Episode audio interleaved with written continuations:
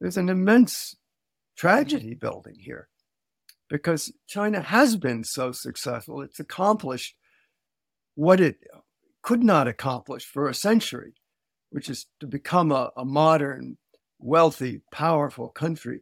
And Xi Jinping is now threatening to undermine all of that with an absolutely senseless uh, provocation of almost all the countries around him.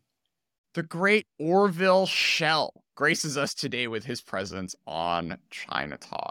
Today, he's the director of the Asia Society Center on U.S. China Relations. Um, and his back catalog uh, changed my life. Um, his book with John Delury, Wealth and Power, I put on my like top three books I'd want people to first read to think about understanding modern China.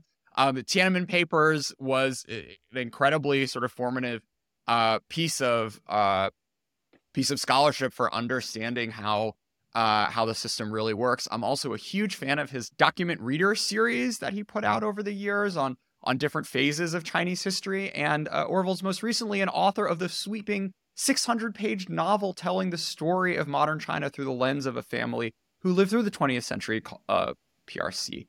Um, this is like an enormous treat for me, Orville. Thank you so much for coming on ChinaTalk. Well, treat for me too, Jordan. Thanks. We're in a tricky moment, it seems. Um, Orville, you you mentioned you've been reading old Lu Xun Darkness quotes. Give us one of them, and why is that? Well, you know, Lu Xun really uh, sort of reached the apogee of his writing career as I think the greatest writer of modern China a hundred years ago, and he was obsessed with darkness because all around him he saw darkness, and he wasn't sure how China could ever get out of it. And he did not drink the Kool Aid of Chinese communism. He was a leftist, but he never joined the party and was rather circumspect about it. Um, you know, uh, and, and many people often say to me, Well, you're so gloomy. Well, I feel like Lu Xun, and he, he, let me just read one wonderful little quote. And if you aren't uh, enamored of Lu Xun, you should dive back into him because he's one of the few Chinese writers who really understands irony. Anyway, Lu Xun said this uh, called The Power of Darkness. He said, Let the awakened man burden himself with the weight of tradition and shoulder up the gate of darkness. Let him give unimpeded passage to the children so that they may rush to the bright, wide open spaces and lead happy lives henceforth as rational human beings. So he was deeply, I think, depressed most of his life, obsessed with darkness, but also obsessed with brightness. And you'll remember, um, I think it was at the end of his wonderful short story, uh, Ji, the, the Diary of a Madman. Uh, it ended with Save the Children as if that was, you know, all that could be done in the period that he was felt himself in China foundering and in the in the in the teens, twenties, and thirties. So Orville, why why are things so dark today? You know, I think it's a combination of reasons, and it's very hard to sort of to to to to, to kind of uh, connect or, or or to to separate out what part comes from tradition and what part comes from Leninism. And I think those are the two kind of prevailing dark forces in China. And by way of tradition, I would say uh, here Lu Xun had it right and also maybe a little bit wrong that tradition was an enormous weight on China because it prescribed how everything should be done, how people should act, and how they should relate to each other. And he felt that that was a source of weakness for China. But then along came Leninism. I think for the Chinese intellectuals of the early 20th century, they saw China's weakness as emanating from its tradition, that its traditional Confucian system sort of had hogtied it and prevented prevented it from being modern, you know, technologizing itself, adopting new ways as the world was changing. And so they they attacked it. And and in fact, there were many wonderful aspects of Chinese tradition, and I think we don't need to go into them here. but they, it also was constraining in a world that was changing so rapidly as China confronted the West. But then into that sort of tradition, remember, China had 2,000 years of um, dynastic government, and and and it was it was um, pretty autocratic. Even the Confucian element was embedded in the, this sort of whole legalist theory of a strong, powerful uh, emperor that was confirmed by not divine right of kings, but by the mandate of heaven, which is a cosmic force that conferred legitimacy. So then came Leninism, and it was all about what? Well, how do you build a big, strong one party system? How do you organize? How do you unify the country? Because remember, Sun Yat sen had called China, you know, Ipan Sansha, a dish of loose sand. So these two things came together. And I think they sort of deeply embedded themselves on the genome of China. And so that even during reform, even during the most open minded party general secretaries of the party, they never could quite escape this sort of toxic cocktail of traditional autocracy and Leninism. And now, just to jump forward here, after a dalliance with reform and a and a very tempting few decades when we thought maybe China would peacefully evolve into something else. We find Xi Jinping kind of uh, enslaved by these two powerful traditions of autocracy and control uh, and centralized government, and um, sort of reverting back to its old, old, most retrograde habits. So that's why Lu Xun for me is so powerful because he sort of recognized how deeply uh, enthroned these these these two elements were in China's tradition, and how hard it would be for China to escape uh, and and become something different. Are there other 19th century or, or pre Kuomintang thinkers or politicians that are other sort of useful reference points to try to understand what's happening with today's China? Well, you know, I, I always loved Hu Shi, who was China's ambassador finally to Washington, went to Columbia to study. I mean, his writing reminds us that there is another side to China, the more enlightened side. And of course, Hu Shi was one of the fathers of the quote, Chinese Enlightenment, the May 4th movement in 1919 and in the 20s. I mean, and he, he really was very sage, a deeply knowledgeable man about Chinese tradition, but also deeply uh, comfortable in the West and the tradition of the Enlightenment. And I mean, he once said a wonderful thing. He said, you know, the only way to have democracy is to have democracy. In other words, you have to experiment with it. It might, might not always succeed, but you can't keep waiting. As China and the Communist Party always says, we're not ready for anything as radical as that. Uh, you know, China's kind of backward and it'll take a long time. But Hu Shi said, no, you, have, you, you, you only get to some place you want to go by experimenting with it. And there, so there are many other wonderful thinkers. You know, even Mao Zedong, he's he's a really good read. Uh, I mean, the guy wasn't stupid, and he wrote some very interesting essays, like on contradiction, and uh, I mean, if you want to understand the source of China's maladies today, uh, one could do worse than a little uh, tour of Mao's writing. So, um, you know, in trying to understand the psychology that drove Xi to take China in the direction it's going today, um, you, you mentioned previously that the scars of the of the Cultural Revolution and, and just Maoist China more broadly are something that folks really need to grapple with to understand that generation's mindset, um, which is something I think you explore really beautifully in um, uh, in your novel My Old Home. I, expand a little bit on that uh, on that theme, Orville. Yeah, you, you know, I wrote this novel My Old Home because I felt that I don't know how many books I've written, but they're piling up, but they're all nonfiction and I felt there was something I couldn't quite get at that was at the heart of China's uh, malady, if you can set, put it in such a way, that needed to could only be got at, gotten at through things like literature, religion, music, you know, and perhaps things like philosophy. And I, I, I, I, that's why I turned to fiction. And really, what I wanted to do with fiction was to counterpose these two different worlds of the Chinese Revolution and Marxism, Leninism, which is all about the outside, rearranging the furniture of the world uh, into revolution, with something that I think it, it's really missed, and that the West actually has wrestled with uh, through largely through religion, and and that is you know interior life. Confucius was concerned about this, so I wanted to, in a sense, counterpose Mao Zedong with Johann Sebastian Bach, and so that's why I chose a musician as the heroes of my my novel because what was Bach all about? He was not about making revolution out there.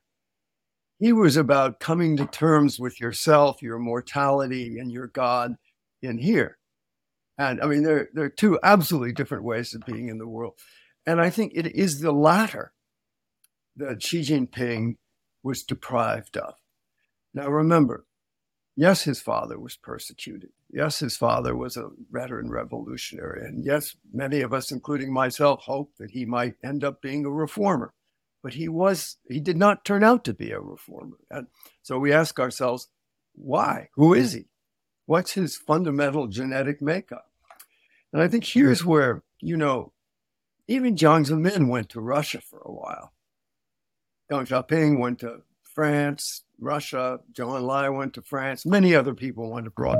In other words, they had some um, countervailing uh, influences in their lives that uh, sort of leavened the loaf. But Xi Jinping grew up in China during the formative years, uh, his formative years in the Cultural Revolution. And I think that was the track that got laid down. That was the toolkit he acquired. Um, and he learned how to survive. He was in Shanxi province for a very backward area of China. In fact, in 1975, when I went to China for the first time, and Mao was still alive and the Cultural Revolution was still going, I went up to Shanxi, not far from where he was rusticating as a as a uh, you know educated youth, and but this is he learned how to survive in the Maoist world through control, through manipulation, through tight organization, distrusting people around him. It was a very hostile world, and that's his formative experience.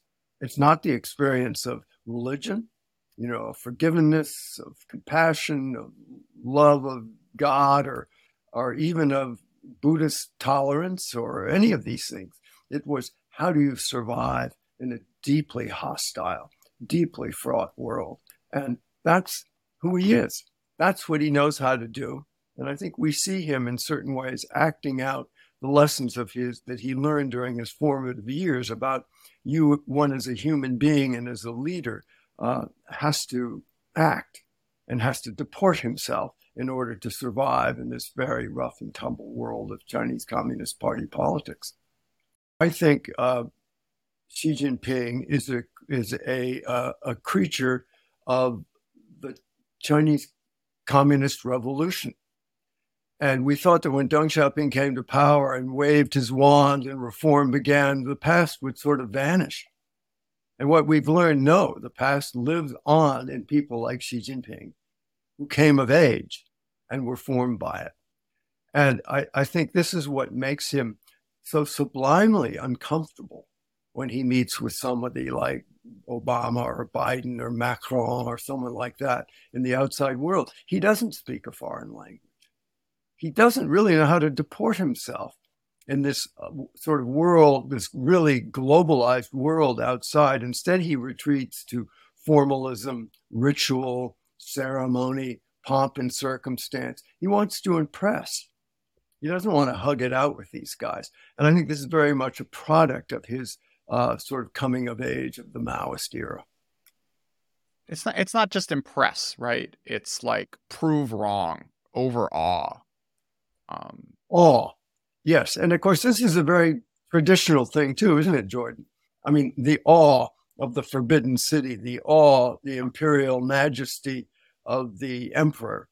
Uh, and and you know there's the, whole tradition of that and and and uh, you know the Han Feizi and Guanzi and legalist tradition of leaders never getting too close to the people never puncturing the veil of sort of uh, immortality and infallibility. And I think that's very much uh, Xi's modus operandi too.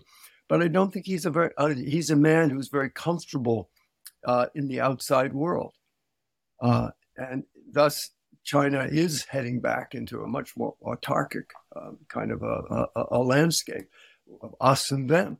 That's where he feels comfortable, uh, not consorting with lead. I mean, Jiang Zemin uh, uh, went on a trip with with Clinton to to you know, watch them together. Jiang Zemin wanted desperately to be absorbable in the outside world, you know, reciting the Gettysburg Address, singing Solo Mio, you know, talking in English. He really wanted to run with the big guys and be out there uh, with with the global leadership. I think Xi, Xi feels very uncomfortable playing that role, and so he's very retracted in China's in, in sort of the Chinese world and wants to draw people into that and doesn't go out abroad well and sort of glad hand and backslap and you know and make friends. Yeah, it, it's interesting because um, uh, you know, he ha- he does do retail politics sometimes in China, right? Where he like meets with the delivery driver or like go eats like a baozi or whatever. But it's always this. It's he's. It feels like okay, it's the 21st century. Yes, we have to fill up television. Every other you know, leader on the world does it, so I guess I should do it too. But the, the interactions are always very uncomfortable to watch. And I think there there is some there's some odd stuff going on there where, whenever he's like meeting with the Laobaixing. It's very stylized. Uh, it's almost like a play, a scripted play, uh, where everything has to go according to the script. And we saw that, of course, in the Party Congress, where Hu Jintao wandered out and they had to sort of defenestrate him, and nobody quite knew what to do. There was a sweet disorder in the dress, but it didn't kindle in anyone any you know wantonness. It was just a great big mess. So yes, Xi is very scripted. Every meeting with the common people is is is scripted. So you've uh, you've recently said that Xi believes that China is in a fundamentally hostile relationship with the U.S. and the West. Um, thinking about sort of contingencies like is this was this inevitable for the sort of chinese leadership class to convince themselves of this?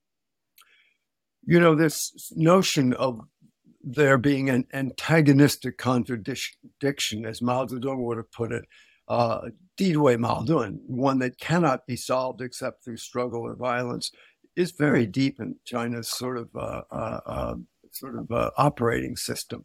That doesn't mean it's the only thing there, but it means that at different times in modern history, the idea of the West is implacable, and as only out to engage in regime change, whether through violent uh, war or through what they call peaceful evolution, which is equally as, as toxic for the party.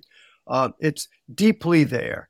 And I think in certain times, like Hu Yaobang, Zhao Ziyang, even Jiang Zemin, it was relatively uh, sort of latent, but it remained.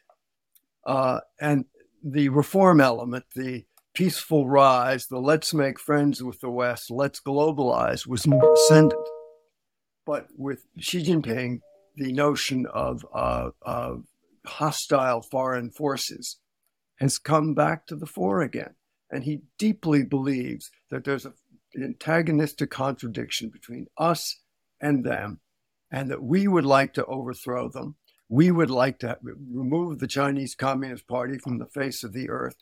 And, you know, in a, in a certain way, he's not wrong. But that doesn't mean we didn't do many decades of engagement, and nine US presidents all supported engagement, which was dedicated to trying to slowly work with China not turn them into ourselves or replicas of Republican democracy, but to make them a little bit more soluble in the global world so that we could at least work together. And for a while, it seemed to be hopeful and promising and possibly even successful. But that, I think, was ended uh, by the advent of, of Xi in 2012 and 13 when he came to power. So, I mean, I guess the question then is like, if we're taking as a premise that Xi believed this as soon as he got into power and it was baked into his worldview like did did whatever happened in the you know 2000s and 2010s that led to you know Hu kind of hardening and then the selection of Xi is that do you think that was sort of baked in to the you know what we talked about at the beginning of the sort of like legacy of of of imperial stuff and the and the Leninism, Leninism that's still in the system, or you know were there, um, uh, you know contingencies like around 1989 or even after 1989 that could have played out in a different way. Well, that's that's question I think lies at the heart of sort of the matter. Um, my own view is that China is a deeply unresolved uh, political culture. It doesn't know which direction it really wants to go in. So it goes in one direction for a while and then another. Not so different in many ways from, some other countries that have these, these sort of different political forces at work. I, I think the tragedy was that in 1989, uh, and remember, in the 1980s was an extraordinary period in China where, I mean, I lived through the whole thing mostly in, in out of China, and I, I, I couldn't believe what we were seeing, the, the, degree to which the system was flexing. But 1989 ended that. And that was sort of the tragedy, not simply of the massacre, but that those tendencies of reform were amputated. But nonetheless, Jiang Zemin brought them back again to some degree. So that by the time uh, you know, he left power, was relatively hopeful that engagement and, and, and the global compact with China involved might still go forward. And then we got this period of ambiguity under Hu Jintao. You've got him claiming the South China Sea. And remember this idea of core interest, which was stuff that you can't negotiate. And that was the South China Sea, Tibet, Xinjiang, you know, other other border regions and that's when things started hardening up. And then along came Xi Jinping and his whole idea of a national rejuvenation and the China dream. Uh, it, it really froze things into a very rigid us and them posture where the forces that had been latent of a hostile West in opposition to China came back with a vengeance. And that was the sad, tragic ending of engagement. And, I, and in my view, whatever successes China has had, which are not inconsiderable and must, must be acknowledged, there's an immense tragedy building here because China has been so successful. It's accomplished what it could not accomplish for a century, which is to become a, a modern, wealthy, powerful country. And Xi Jinping is now threatening to undermine all of that with an absolutely senseless uh, provocation of almost all the countries around him, make it very difficult for them to collaborate and for peaceful rise and or peaceful development to become the hour of the day. Instead, we have wolf warrior diplomacy and we have blocks dividing like oil and water. Let's stay on the theme of tragedy for a second. You know, what Greek dramatist most captures what we're currently seeing? Well, you know, um, we spoke earlier about why one turns to fiction. Uh, I, I, do think if you want to understand China, you've got to vault out of the world of policy. And because policy presupposes rationality and, and that, that, that, that there's a reasonable assessment of national interest in a rational way. And I don't think that's what people like Putin and Xi are doing now. I think what they're doing it very much grows out of their own insecure personalities, and both are deeply steeped in victim culture, grievance culture, and in this idea that the world is out to get us, disrespects us, disesteems us. And I think this creates a kind of a psychological syndrome that really needs a little bit of attention to sort of understand how they're making decisions and why they're doing things, which I think it's very hard to to, to viewers in the national interest of either of these two countries. And this is why I think China is potentially uh, a bit of a tragedy and why we have to turn to things like Greek tragedy. Because what's Greek tragedy all about? It's about able, smart leaders who have overweening ambition, very thin skinned, and they they they go too far. You know, they that's hubris. And what's the outcome? Well, and and and whether it's Sophocles or Euripides in play after play, they bring the whole world down around their shoulders. And they too have tragic endings. So I think there's a a, a, bit of something there that, that you know the, the, Greeks really got the frailty, the fragility of, of human ambition, and, and when it gets overboard, and and leaders get too pumped up on the, sort of their national glory, uh, it can lead to very bad ending. Orville, have you read uh, Julian Gewirtz's Never Look Back China, um, which is basically like a political history of the 1980s? You know, it's just sitting right beside my bed, and I have a couple of other books I have to gnaw through before I get to it. But I know Julian, and I thought, wow, bingo, that's it. That's that's right on the money.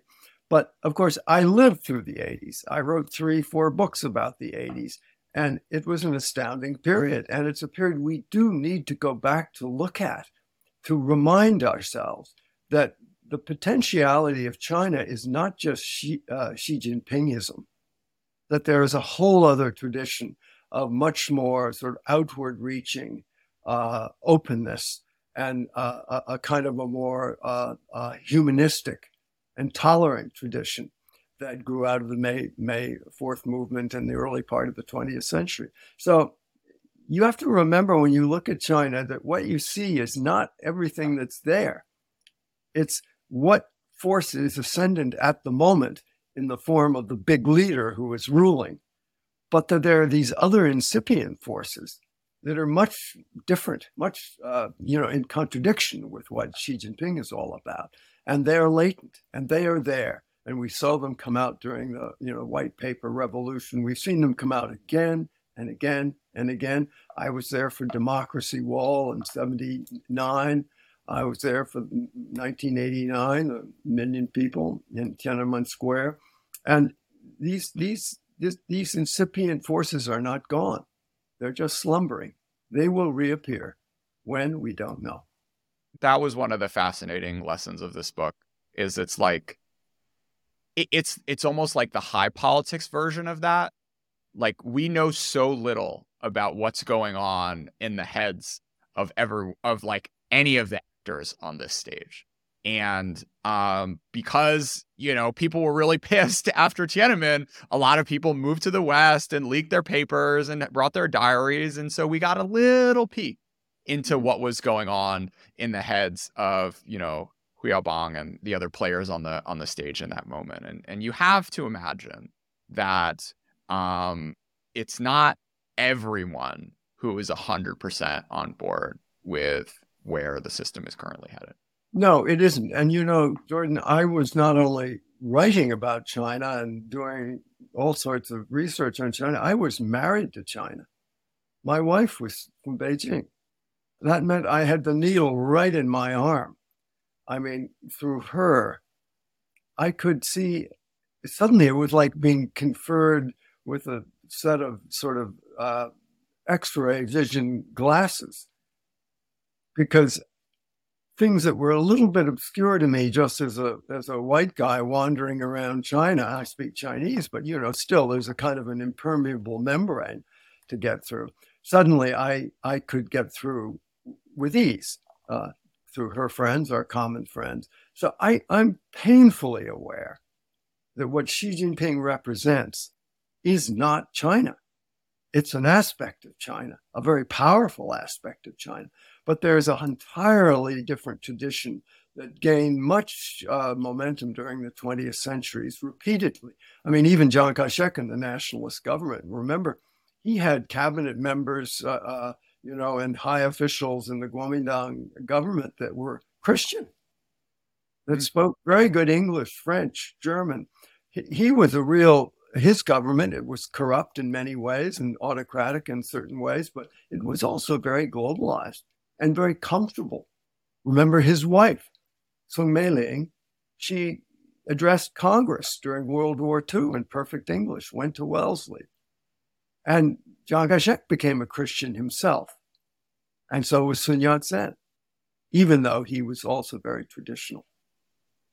What, what role does America and the rest of the world have to play in sort of making sure there's enough reagent for whatever else there is in China?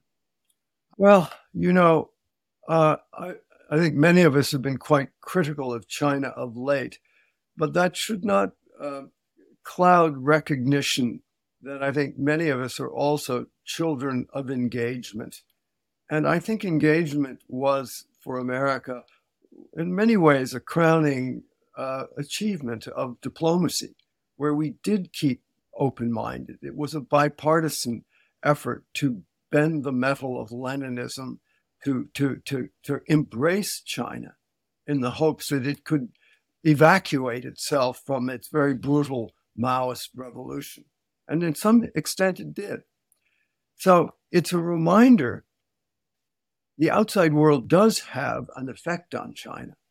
And we, we should keep the door open wherever possible without being simple minded about it and trusting the, the party when it's not deserving of trust.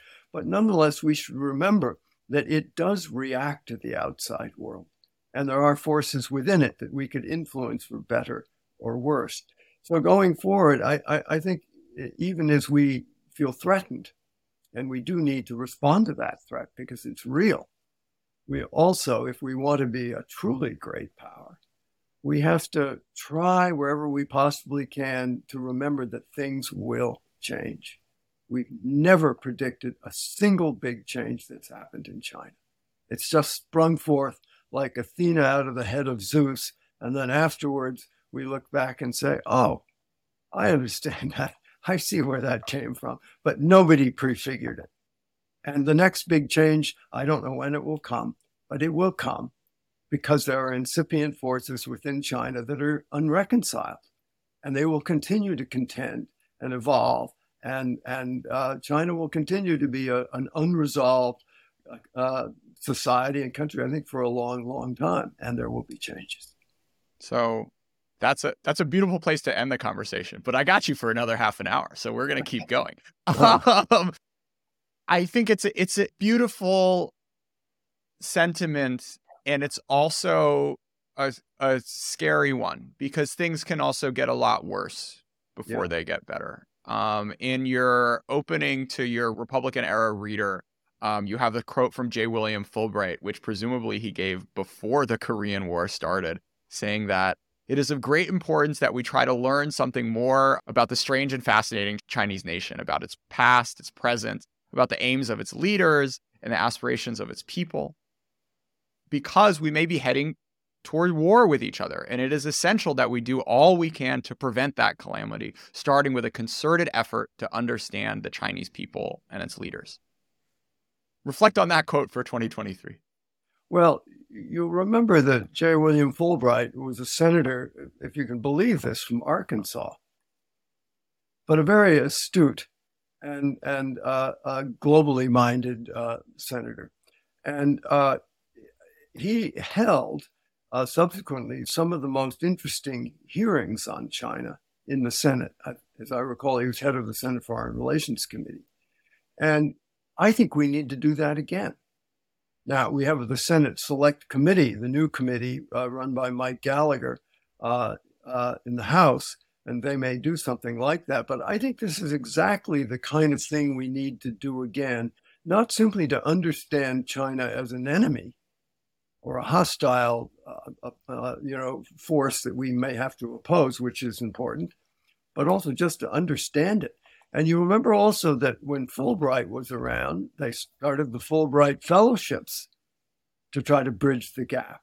They also did had, a, as I recall, a defense uh, National Defense Education Act, which gave hundreds of millions of dollars to universities to train people like me to learn Chinese and study Chinese politics and history. I think we need that again.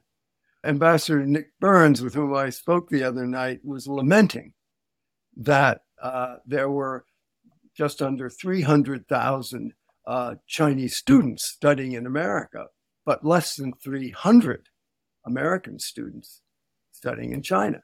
There's a real deficit there. So I think we're back at that period where Fulbright was alive.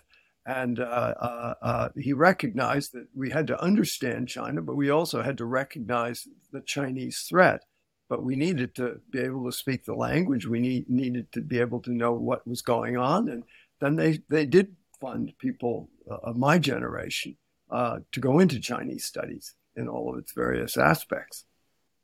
Um, so we're we're we're hitting a lot of inflection points. Um, just a few, just last week, um, CNKI, the sort of like Chinese equivalent of JSTOR, which holds like every Chinese every mainland social science paper, decided that you weren't oh you know no one's allowed to access it from outside the PRC, and this is a a sort of uh, a, a probably the um uh, the most obvious manifestation of the idea that this the type of research which foreigners were able to do in China over the past you know 40 years is coming to an end. So I'm curious, Orville, sort of the you know you you had a um uh, um a long-standing relationship with Franz with Franz Schurmann. I wonder if you could talk a little bit about about him and sort of the the skills and mindset that um, folks need to cultivate to do more of the you know watching China from afar, like text-based type um, uh, type analysis. Yes, the, the the incontrovertible fact is that the old world, where we could all live in two worlds, back and forth from U.S., Europe, China, Japan, wherever, is over.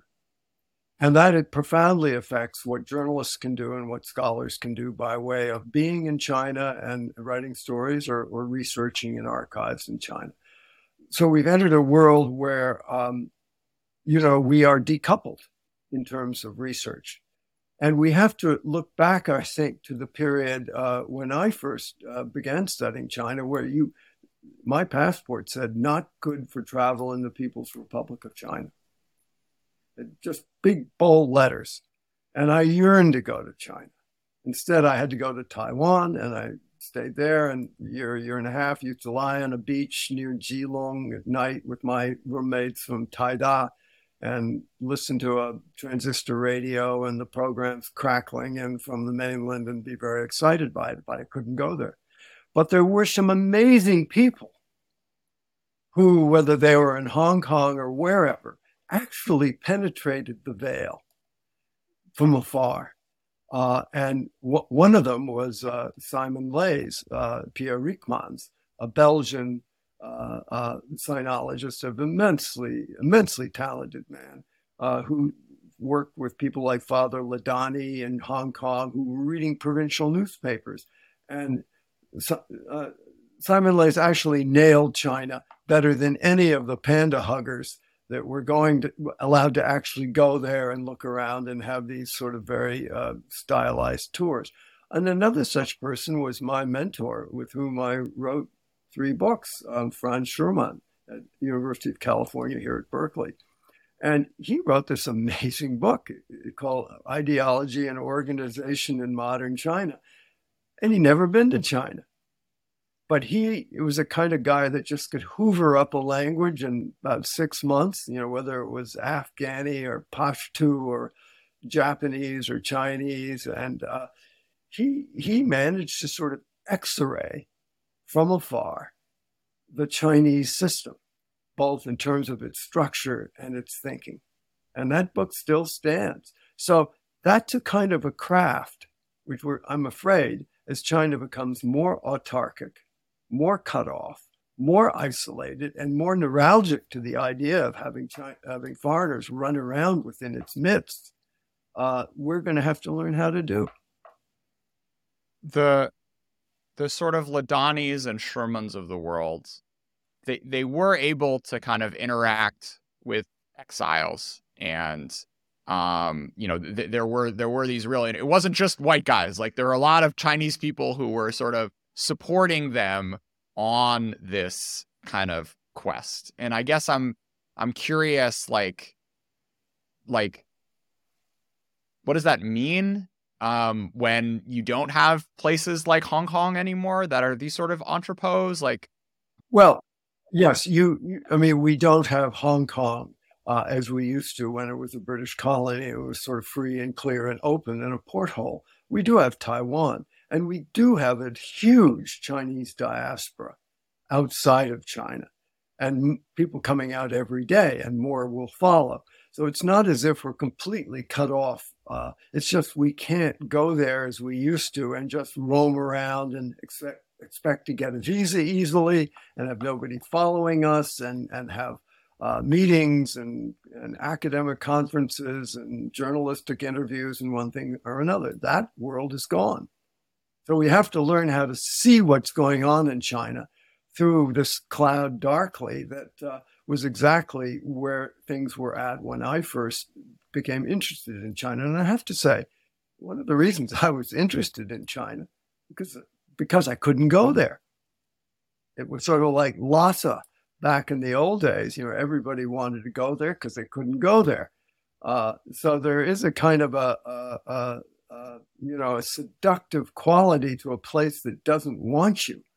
Uh, but it takes a certain kind of a person to, you know, want to become involved in that kind of a, an affair. Yeah, I mean, it, it it really is a different mindset, and you know, you weren't really a child of engagement, right? But I was and like everyone sort of like 20 years younger than you up to my age like has got, got into this stuff probably not because they were fascinated with like how a leninist regime ticks but more because they saw all these other potential sort of connection points that that drove them to to to engage with um you know either the, their country of heritage or something that they wanted to sort of invest an outrageous amount of time learning. What's really interesting, Orville, is like everyone younger than me, like the folks who are still doing it, like knew what they were getting into with um uh, uh with with with with Xi, which is a a, a depressing but um uh, f- fascinating sort of transition that we'll see playing out over the coming years. I think. Well, sort of, I've been to all the stations of the cross. I mean, I've been shut out from the beginning yearned to get in, would wander around Cambodia, spent two years in Indonesia, going to the Chinese embassy, wondering if I could somehow get in. I couldn't. I finally did in 1975. And then we had that immense pleasure that Julian Gewirtz writes about uh, of, in, of the 1980s, when we could imagine China was emerging from this sort of chrysalis of Maoism into something more tolerant, open, just, and involved in the world. That, that created a tremendous amount of optimism and was utterly absorbing. And then, as we discussed, 1989 came, and then ultimately Xi Jinping sort of ended that whole promise and set us back into a world that it's not the Maoist world because China is much more wealthy and much more powerful, but it is a world where we're going to be more and more cut off. And I think companies, um, you know, are very foolish if they don't have a plan B for decoupling. We have a, a petri dish example in the Ukraine of what happens when a leader decides they need to, for whatever reason, take a, some territory they believe is somehow theirs, and uh, that that could easily happen in the Taiwan Straits. And then, you know, things are going to decouple with a vengeance. Whether you have a plan or not, whether you want to or not, whether you, doesn't matter. It's, then it'll be over. So I, I, this is where the gloomy part of me gets into gear. Um, I think there's a, you know, there's a, a real possibility that could happen. I hope not. And we should do everything to, to prevent it. But this is going to rent the fabric of the world that we knew over the last 20 or 30 years. And it, if it does happen, it will throw us back into an irrevocably divided world that will make the Cold War, I think, look rather rather like child's play. Um, I'm going to come back to that, but I want to stay with the personal for a second. So you you you talked about um uh, sort of being on the different stations of the cross, and uh, mentioned to me that like just life is easier when you're when you say when you say and write what you think and and and just try to be sort of like you know be in truth um uh expand on that point before we get back to world war three well i think i've lived my whole life uh even during the 80s the question of access of visas for journalists, scholars, and businessmen is absolutely critical because without it, you're dead. If you get excommunicated, it's like being, you know, uh, ostracized. So the sword of that that sort of sort of Damocles hung over all of our heads, but it became more and more intense after 1980. And the threat that we could be cut off did condition what we were able to say, write, and even think. And I have to say that uh, one thing about the pandemic, when we couldn't go there, I think it relieved a lot of people of that burden. And I myself, you know, at my age, of course, I'd love to go back to China. My wife's parents still live there, and I haven't seen them since she passed away. I have many, many friends who I haven't seen for a long, long time, but I am ready not to go back. And Chinese love to talk about liberation. And I have to say that as a writer, you know, a, an avocation for which being able to write what you really think is the most elemental and important aspect of your whole existence to have that kind of liberation to say what i think and not worry what the chinese communist party is going to going to uh, how they'll respond and whether they'll excommunicate me or not is an immense relief and it's one of the great reliefs i think of growing older is that you can decide all right um, uh, I don't need to worry about my future career. It, it, may depend on on China, but not necessarily being able to go there. Um. All right, I guess we have to come back to Taiwan. Um. Why? Why? I think you know the reason why Taiwan is so important to Xi Jinping and to certain leaders uh, is that they have a they're deeply steeped in this victim culture. This idea of having been humiliated and dispossessed of their empire. We see this very clearly in, in vladimir putin as well. I mean ukraine in a certain sense is a kind of a vaguely in his view should be part of russia just like taiwan. So I think there's a sensitivity to the West having uh, been a predatory force that's dismembered China's empire, and the, the urgent need to, to, show strength by putting it back together again, even if by force. Uh, it's it's a bit mutant, but it's powerful. And Xi Jinping has gotten himself really stuck on it. Now, remember that Mao Zedong said to, to Nixon and Kissinger, oh, Taiwan, if it takes 100 years to solve, no problem. And when Deng Xiaoping came to Washington to, uh, uh, normalize relations between the US and China with Jimmy Carter, he stopped in Japan and he said essentially the same thing. He said, let's leave the question of Taiwan to smarter future generations. Now, that's the proper way to do it. Not push it, not force it, and not attack it if you can't get them to willingly submit to your suzerainty. Uh, I fully believe at some point, if we could just say, if Xi Jinping could say, listen, people, Taiwan is ours. At some point, we'll become more open, more democratic, and we'll become more economically involved with them, and they'll find it in their interest to join us. Let's wait until that time and not push it to, to a to a blow up right now. That would be a smart thing to do. Not renounce the claim, but don't push it the way uh, uh, Putin did in, in the Ukraine and blow the world up.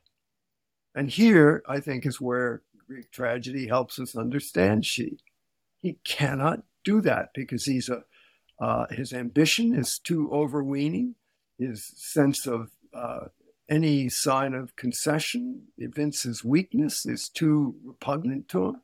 Uh, so we run into a complicated human being who I think is throwing the switch on this in a way that could be catastrophic. Strategic ambiguity. Does it make sense still? you know, it's one of those things that doesn't make a lot of sense. And in the Ukraine, you might say, well, why the hell didn't we let, just let him into NATO? Maybe that would have stopped Putin. Uh, on the other hand, I think, you know, to cancel strategic ambiguity now would be such a provocation, and it would it would hit Xi Jinping exactly at that point of his insecurity and his sort of sense that he is being disrespected and uh, he would take deep umbrage at it and would feel i think he has to respond. So i think it's probably best to leave it alone but to arm the hell out of taiwan as deterrence and really ramp up the porcupine strategy to make china feel that taiwan is indigestible and it would be very foolish to attack them uh, I think that's the best we can do.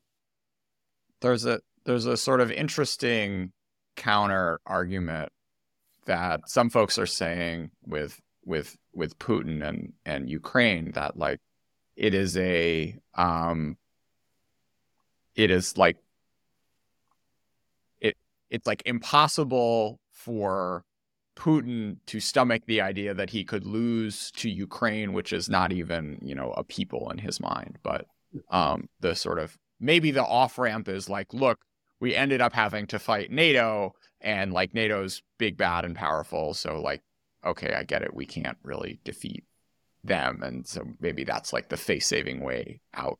Um, I mean, I guess losing to America is not a face saving. Or yeah, no, I mean, I, I I think they're incapable of of uh, saying we can't win. It doesn't work. Let's just cut our losses and get out because the matter of face.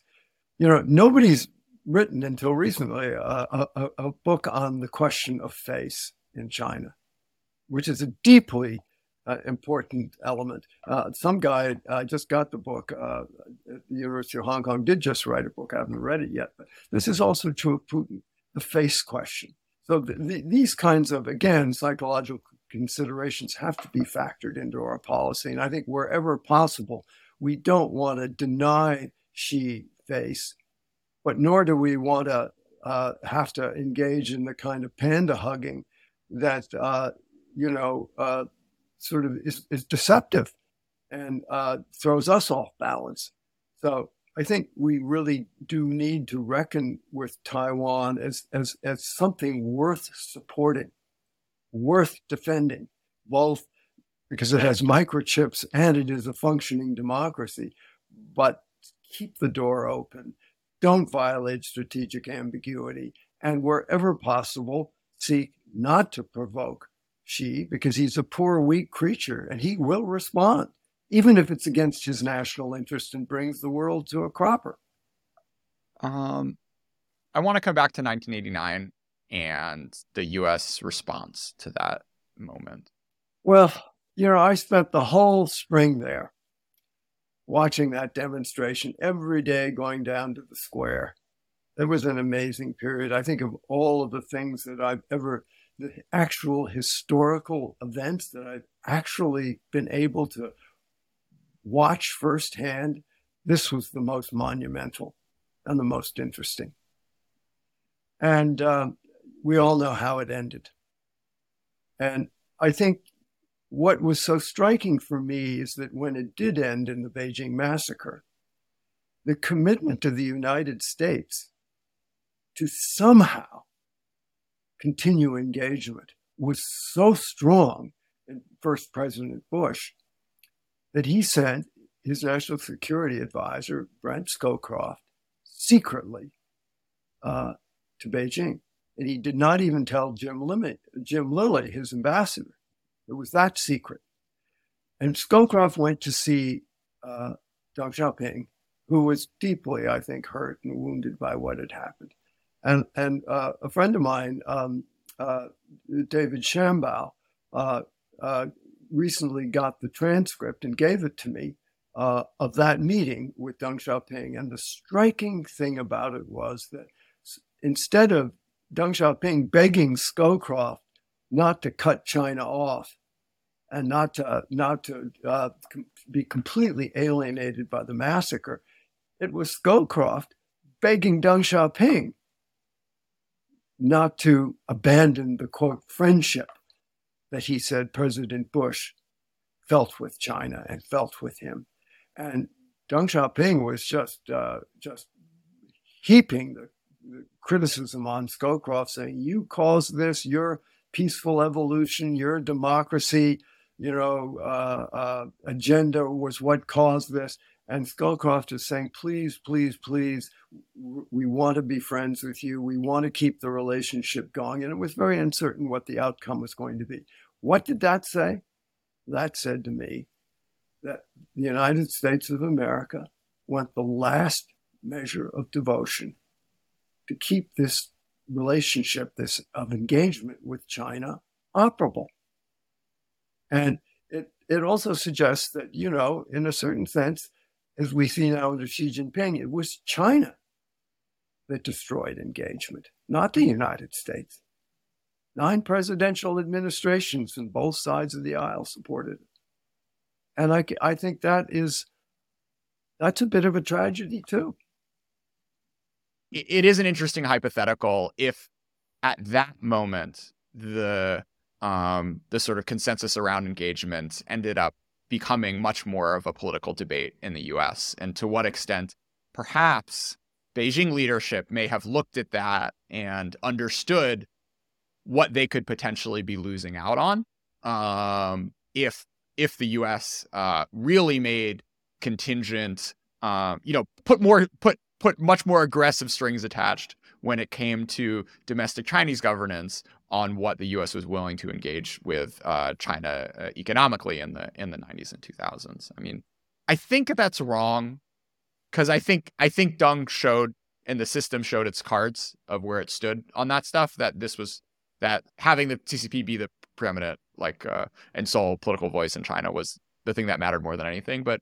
curious, maybe Orville like had the if if if H.W. Bush and Scowcroft and then and then Clinton saw um, China in a different way, um, it, you know, deep really saw China in a different way post '89. How that might have uh, that that timeline might have played out. Well, we might have gotten to where we are now earlier, uh, but they they they kept a steady course, and uh, you know, uh, Clinton went to China and got along quite well with Jiang Zemin, and uh, you know they we gave them permanent most favored nation status, let them into the WTO in 2001.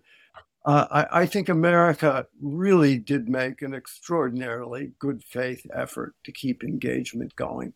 Uh, and uh, it, it, did keep going. And I remember being in China in the 1990s and hearing people proclaim peaceful rise, you know. And that was good. And it could have worked. But the, these other incipient tendencies of viewing the West as antagonistic, which came directly out of, out of Lenin, you know, his theories of imperialism. There's an insoluble contradiction between the imperialists and the imperialized, the colonialists and the colonialized, on and on and on and on and on. So uh, uh, I could you say this was destined to happen and we shouldn't have tried? My view is no. We should have tried. We did try. It was a good try, and there were times when it actually might have worked.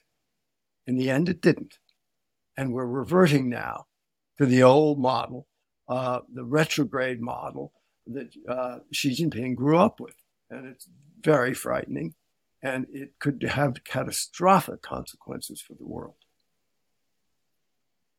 So sort of legacies of of the 80s and, and early 90s the the ghost of chen yun haunting Xi today i think is something that really not a lot of folks have appreciated it is like shocking to me that there's only one monograph from like 1994 in english about chen yun um, but uh, how, how do you see the sort of way that he saw the world in terms of you know spiritual pollution and um, you know, the way that the the market should, you know, the, the state should uh, be influenced in the private sector and just governance in general, echoing in um, uh, in today's China. Well, there have always been these contending forces. Uh, you know, more Marxist Leninist and more sort of uh, open to the outside world in contention within China. And during the 80s, Chen Yun represented the more sort of conservative forces. And then when after 1989, they gained ascendancy again for a while. So it isn't as if Deng Xiaoping, after he waved his wand in 1978 and 79 and started reform, all the, the revolution, all of the old thinking went away. It went kind of into hibernation in people like Chen Yun. And, uh, but it was there and it came back at times when, uh, you know, he could say, see, I told you so, like after 1989. So and we see this it's like a barber pole you know it just goes around and around and around and there are different mixes of these different forces at different times as as they wax and they wane. Um, and i think this is the part of china that if we could get some major new study program going we would want to emphasize that china is a state uh, is, an, is a state a society and a nation in a deeply resolved state of ambiguity. And we, you know, the Americans even are somewhat ambiguous, but at least we have our foundation documents. At least we sort of have a basic compass course. China doesn't. And I don't think the Chinese Communist Party and Leninist theory is going to be ultimately what guides this country forever. And it's going to have to morph and evolve into something else. And it will. Let's close on some book recommendations. What do you think? What do you think folks should be reading nowadays, Orville? Well, you know, one writer I've turned back to just because he nailed it back in the 60s when everybody else was kind of bumping around in the dark, not sure whether to panda hug or, or be anti communist, was Simon Leys. I mentioned him earlier. And there's a wonderful, wonderful book uh, that uh, a man called Philippe Paquet wrote about him. And I think what is makes Simon Leys such an extraordinarily uh, important figure is that he didn't allow himself to be blown off course from what he was seeing and discerning and understanding about China past, because he was a deeply knowledgeable uh, classical uh, sort of Chinese scholar, but also the present. And he went to the Belgian embassy right after he wrote China Shadows. Uh, it was in 19, just after the Cultural Revolution began. As the cultural attache, he had to change his name. That's how he got his name, uh, Simon Leys, because he couldn't use Pierre Ryckmans because he was going to be in the Belgian embassy and that he had this very anti-communist book coming out. And he wandered around the streets of Beijing and he just looked at what was happening to all the monasteries, temples, historical sites, and he wrote what he saw. And he had it absolutely right. When everyone else was saying, well, we, you know, maybe Mao Zedong has got the answer, and, you know, the French Maoists were just out of control. And Simon Leys went on television and radio with them in France, and he really, he really gave them a whooping they didn't know what the hell they were talking about. You know, Andre Malraux and all of these leftist Italians and French. So read him. If you want to see someone who is not distorted in his thinking by whatever forces or access or business or other interests they may have, read Simon Leys. There's a beautiful uh, essay collection that was published about a decade ago called Hall of Uselessness. Um, yeah. And it's just, you know, I love these like Renaissance guys. I mean, he's writing about Victor Hugo. He's writing about classic Chinese classical poetry. Um, it's just an incredibly, uh, you know, great like tour through a remarkable mind. And he wrote a novel about Napoleon. Uh, no, listen, I like these people who are when you read back, he's he passed away, but you, you can see they're absolutely true to what they see, and they're not allowing the friendship association or the academic tenure process or whatever to distort what they're seeing and understanding. And I think we need more of that, not posturing, not political, uh, you know, sort of uh, prejudice, but people who see clearly speak honestly, write succinctly, and just say what they see. Okay. More more books, please. Well, you know, I, I, I can mention books that I found really important. Um, uh, there, there, was a book by Teng Ssu-yu and John Fairbank, which is a collection of translations of Chinese works from the late Qing dynasty, which are really interesting uh, today because because you saw that some of these themes are rather eternal and repetitive about China's neuralgia, about uh, having to deal with the West, accepting the West. Uh, how do you borrow without feeling humiliated or, or, or changing the essence of your own culture and your own belief system? I mean, how do you interface with this very powerful Promethean outside world without becoming a victim or without becoming a, a you know a, a subservient? So it is a reminder. This book, uh, you know, it's Liang Qichao, Kang Youwei, all, all kinds of early people writing about this interaction. That China's difficulty in encountering and absorbing and, and, and integrating itself in some comfortable way with, with the outside world is nothing new. Uh, so it's called China's response to the West. China's response. Yeah. yeah. Yeah. Yeah. So this is the thing is like going through your and other documentary readers. I love like like document collections, but the problem is like the past two decades, man, the writing has gotten a lot worse. It's just it's um uh it's it's it's really you know, at least Mao he was like very dramatic and there's all this craziness, but but now it's just this like bureaucratism, which is such a bummer to to spend all your all your day reading. Uh, Jordan, my colleague and uh, Kevin Rudd, uh, who's now becoming ambassador to Washington from Australia, had the he got his DPhil recently from Oxford by reading all of Xi Jinping's speeches. I mean, how the hell he did it. I mean, that's like eating styrofoam for me. But he actually did it and extracted from it, I think, some, you know, Xi Jinping, it's all there.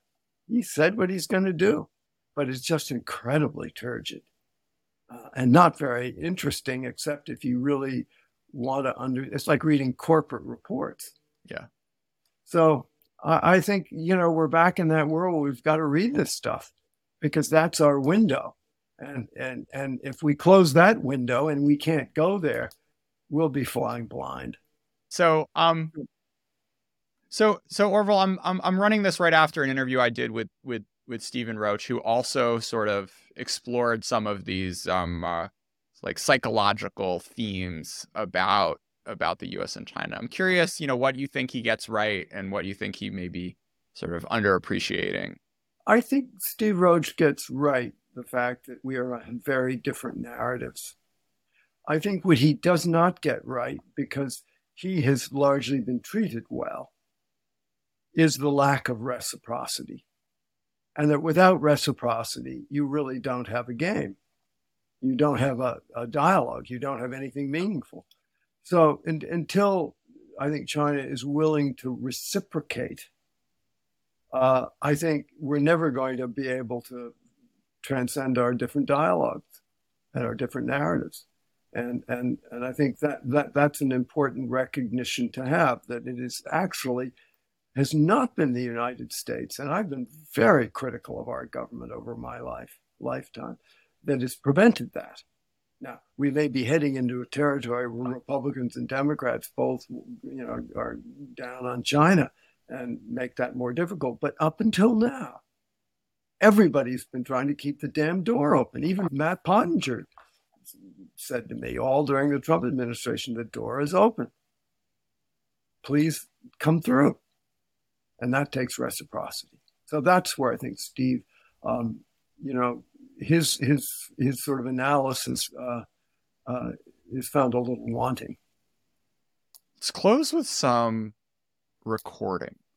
Um, I really enjoyed all the Bach in your in your Cultural Revolution novel. Um, just for, for some context for folks, the story is there was a um, uh, you know a, a, a Chinese man who trained in the West and then ended up moving uh, you know was a was a pianist ended up moving back to china and then his kid was a flutist and of course you know they get they get purged and have not a lot of fun. But sort of throughout the whole novel, like we end up coming back to various um, uh, pieces which you which you very de- dexterously pair with um, sort of moments in the in the plot. Um, I'm curious, Orville. I don't know. Are there any are there any sort of recordings that um, um, have really stayed with you over the years? You mean of music? Yep, Bach, Bach recordings. I mean, listen, we'd be here all night if I started telling you the the, the I mean, I, I adore Johann Sebastian Bach, and um, I felt I wanted to take Bach to China. And I tried to do that in this novel because, as I noted, he is sort of the absolute antipode of everything the Chinese Communist Party is all about. My other great aspiration, Jordan, from a musical perspective, uh, is to take Beethoven's Fidelio to China, the, his one opera, absolutely gorgeous opera. And what's it all about? It's really a human rights opera about a man who, because he believes in, in, in rights, becomes imprisoned. And his wife dresses up as a man because as names herself Fidelio, you know, faithful. And she goes and she manages to get into the castle of the evil Don Pizarro, where her husband is imprisoned, and befriends the jailer, and and the jailer's son falls in love with uh, our daughter falls in love with her as a man, even though she's a woman, gets down into the prison. And anyway, it's a long and wonderful story. Um, if I could take Fidelio to China with a few Bach cantatas, I would consider my life complete.